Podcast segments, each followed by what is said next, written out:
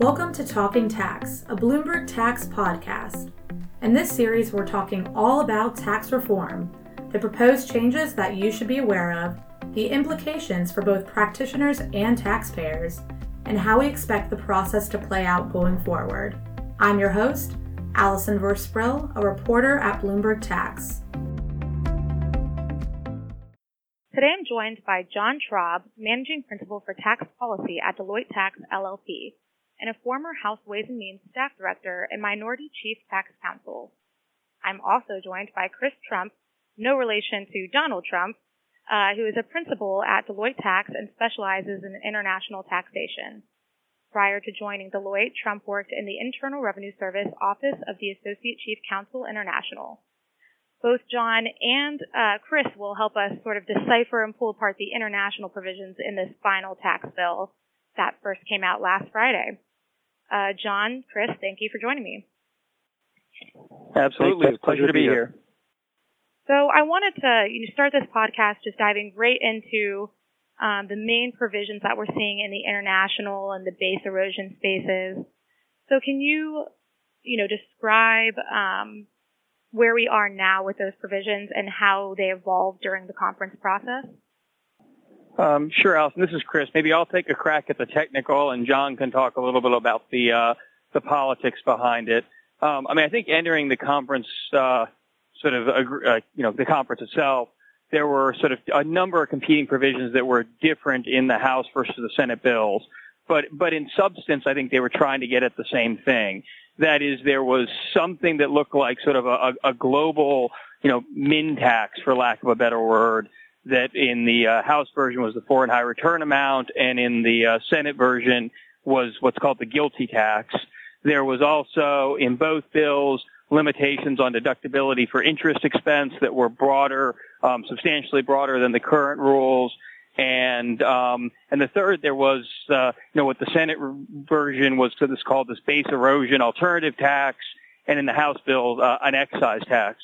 And I think going into the conference, there was a, a strong expectation that the Senate bill would likely be the uh, the bill that would win out, and I think that is what we saw. I think most of the provisions that made their way into the the final conference bill were the uh, the BEAT, the base erosion alternative tax, and also the the GILTI, um, both from the Senate bill with some minor changes, I think, to conform them to the House. Probably the biggest surprise, and maybe it wasn't a surprise at all, but the biggest change was the removal of the additional interest expense limitations, which were in 163N in both the House and the Senate bill. I know there was a lot of discussion going into the conference around whether the uh, Senate might cede uh, to the House on that, but the fact that neither made it into the bill, I think, was a bit of a surprise, although maybe at the end of the process, not much of a surprise given the, the polit- political dynamic involved. And maybe with, with that, it's a nice segue to Jon to talk a little bit about that polit- political dynamic. Yeah, this is uh, an issue Republicans have been working on for some time. There's been a, long-held concern that the United States' general worldwide tax system uh, has been an impediment to competitiveness of the American uh, corporate sector.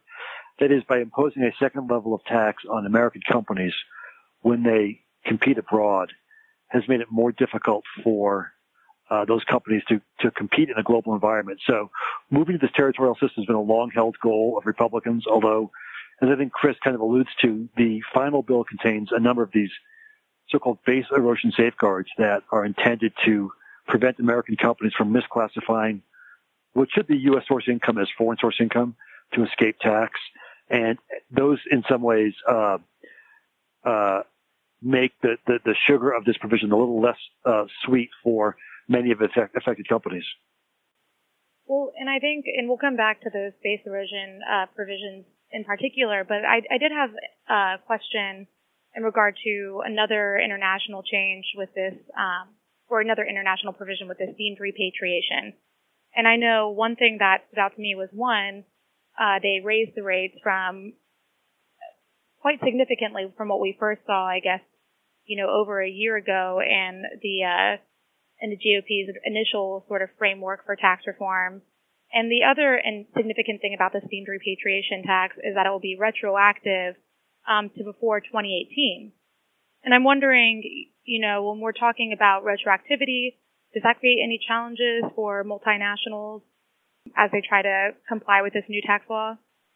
Yeah, I mean, there are definitely provisions which require, in the repatriation in particular, sort of a backward look and, looking at transactions that might have occurred in, sort of the, you know, the last taxable year beginning before uh, the effective date of these rules so that, you know, what a company thought they might have had from a book or a, or a, uh, or a cash tax perspective might be different in light of repatriation. I think we do see companies trying to work through that. I think the Senate was at least to some degree aware of that, as was the conference and the House. And so they tried to put in some provisions to alleviate that uncertainty. But, but I do think this aspect of a bit of a backward look is going to, is going to cause, you know, work for a lot of U.S. based multinationals as they work through this, this process. But the, the other aspect of it, and I think this is a big one, is, you know, when the timing, I guess, of when you would have to account for this from a book perspective. And I know there's been a lot of discussions um, at Treasury and on the Hill based on the date the bill is signed. And my understanding is if the bill is signed in the taxable year ending 123117 for a U.S.-based multinational, they might actually have to determine their provision hit for all of the provisions as of that particular date even if some of the provisions are forward looking. And I think that's the other thing that we're seeing a lot of companies try to deal with is how, how do you think about how do you deal with provisions where there is not a lot of guidance, where you need more guidance, where the IRS and Treasury would have to answer questions, uh, given that from a book perspective, you may have to start accounting for this um, now. I'll maybe let Jon talk a little bit about the political dynamic on the rates. I would just sort of comment that yes, the rates are definitely higher in the uh, in the current version than they were in the original version. Yeah, I mean, when when this proposal was first made by then Ways and Means Committee Chairman Dave Camp in 2014, he proposed a rate of 3.75 percent on illiquid assets like bricks and mortar, plants and equipment that have been uh, invested abroad, and eight uh, and a half percent on uh, cash and cash-like equivalents. And through the debate on this bill, we've seen those rates creep up higher and higher to the point now that the bill that is going to get to the president's desk is going to have an 8% rate on uh, bricks and mortar and a 14, 15.5% rate on cash. And I think, you know, one thing that went on here is this turned out to be a dial that Congress could, you know, move up and down as it needed to fill various revenue holes. And I think what, what Congress also found is that as they moved it up, there was not as much squawking from affected industries as there, that might have been necessary to stop that upward momentum. So with no uh, strong opposition, no, no no line in the sand drawing, no fist pounding, no table bumping, um, this was an easy dial to move up to meet necessary revenue targets. And I guess you know you're saying that there wasn't a lot of a huge outcry about this um, from the affected industries or companies. Uh, is there a reason for that? Do you, they think the benefits outweigh this so much that they um, didn't quite mind the higher repatriation rates. And then when it comes to just these international provisions in general, um, whether it's the, the base erosion provisions or the repatriation or some of these other things, um, are there specific types of industries or types of companies that are impacted differently? I mean, my, my well, guess as to why there wasn't a hue and cry just just is that I think people were willing to take the the bitter with the sweet, and they viewed there being as a lot of a lot of sweet in this. Jon, I'm not sure um, your take on sort of the, the, the political aspect of that. I, I would mostly agree with that, Chris. Although I'd also say there's an element of futility that if you if you didn't think you had the power to stop the rates from rising, what was the point in um, you know pounding your fists and, and, and holding your breath until your face turned red? And then I guess in terms of the industries involved, I mean, I think, you know, I think there's definitely a, a potential impact on foreign parented U.S.-based multinationals with some of these base erosion rules. Um, I think prior to the removal of 163N, you are probably going to get a very different answer for highly leveraged companies than you would get for non-leveraged companies.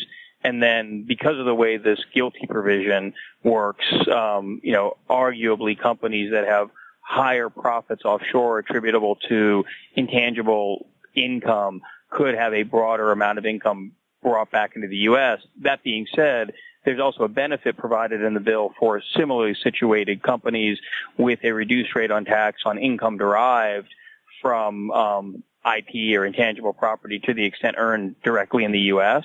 And so although there is definitely a broader impact of the bill to, to sort of, you know, intangible based companies, I think that there is both a arguably a positive and a negative to that. And the bigger piece that I think we're seeing now is companies across the board, regardless of industry, beginning to assess the, the, the overall impact of all the changes in the tax bill, both from a, you know, a, a cash movement, from a financing, and from a supply chain and operational perspective. And I think that's going to go on for the next year to year and a half at least.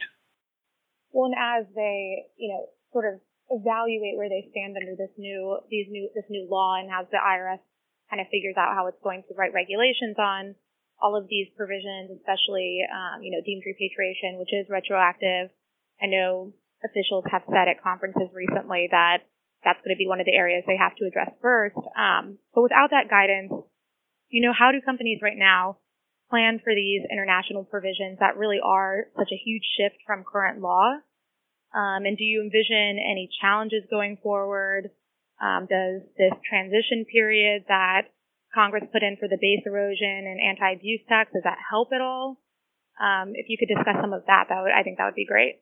Yeah, I mean, I definitely think that on a going forward basis, there's going to need to be an assessment of how the rules impact clients across the board.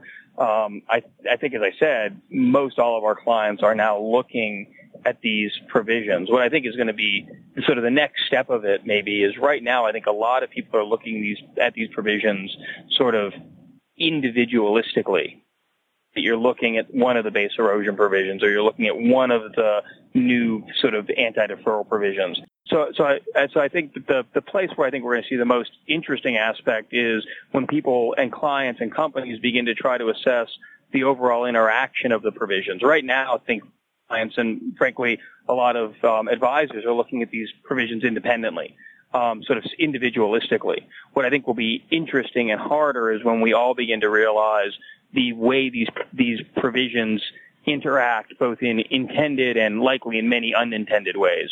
And, and that's the piece that I think is going to probably be the biggest challenge going forward and probably put the most pressure on the IRS and Treasury. Right? It's easy to write a singular rule or easier to write a singular rule dealing with deemed repatriation. It's much harder to write a rule that's going to tell you how um, the global intangible rules are going to apply in light of base erosion um, payments. And I think that's the place where we're going to see a lot of work being done and need to be done over time. I mean, the other thing that I think is interesting to remember, which folks have reminded me about, is this is the biggest change of at least international tax law since 86.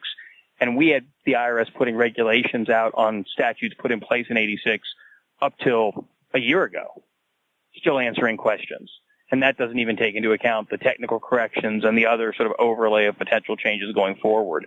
So I think I think this is just the beginning of of a, a, lot of planning, a lot of discussion, and a lot of assessment of the rules that both clients, tax advisors, and frankly regulators and uh, legislators are going to need to think about over the next, you know, at least year or two years, if not if not farther into the future. So it sounds like what you're saying is that uh, everyone will have their work cut out for them in the next year or couple years, uh, whether it's taxpayers, companies, um, or the IRS. So we'll have to see how this evolves going forward. Uh, but Jon, Chris, thanks for joining me today. You're welcome. Thank you, Allie. This has been Talking Tax's final tax reform discussion for 2017. Tune in in 2018 for even more updates on the largest tax overhaul since 1986. We'll see you then.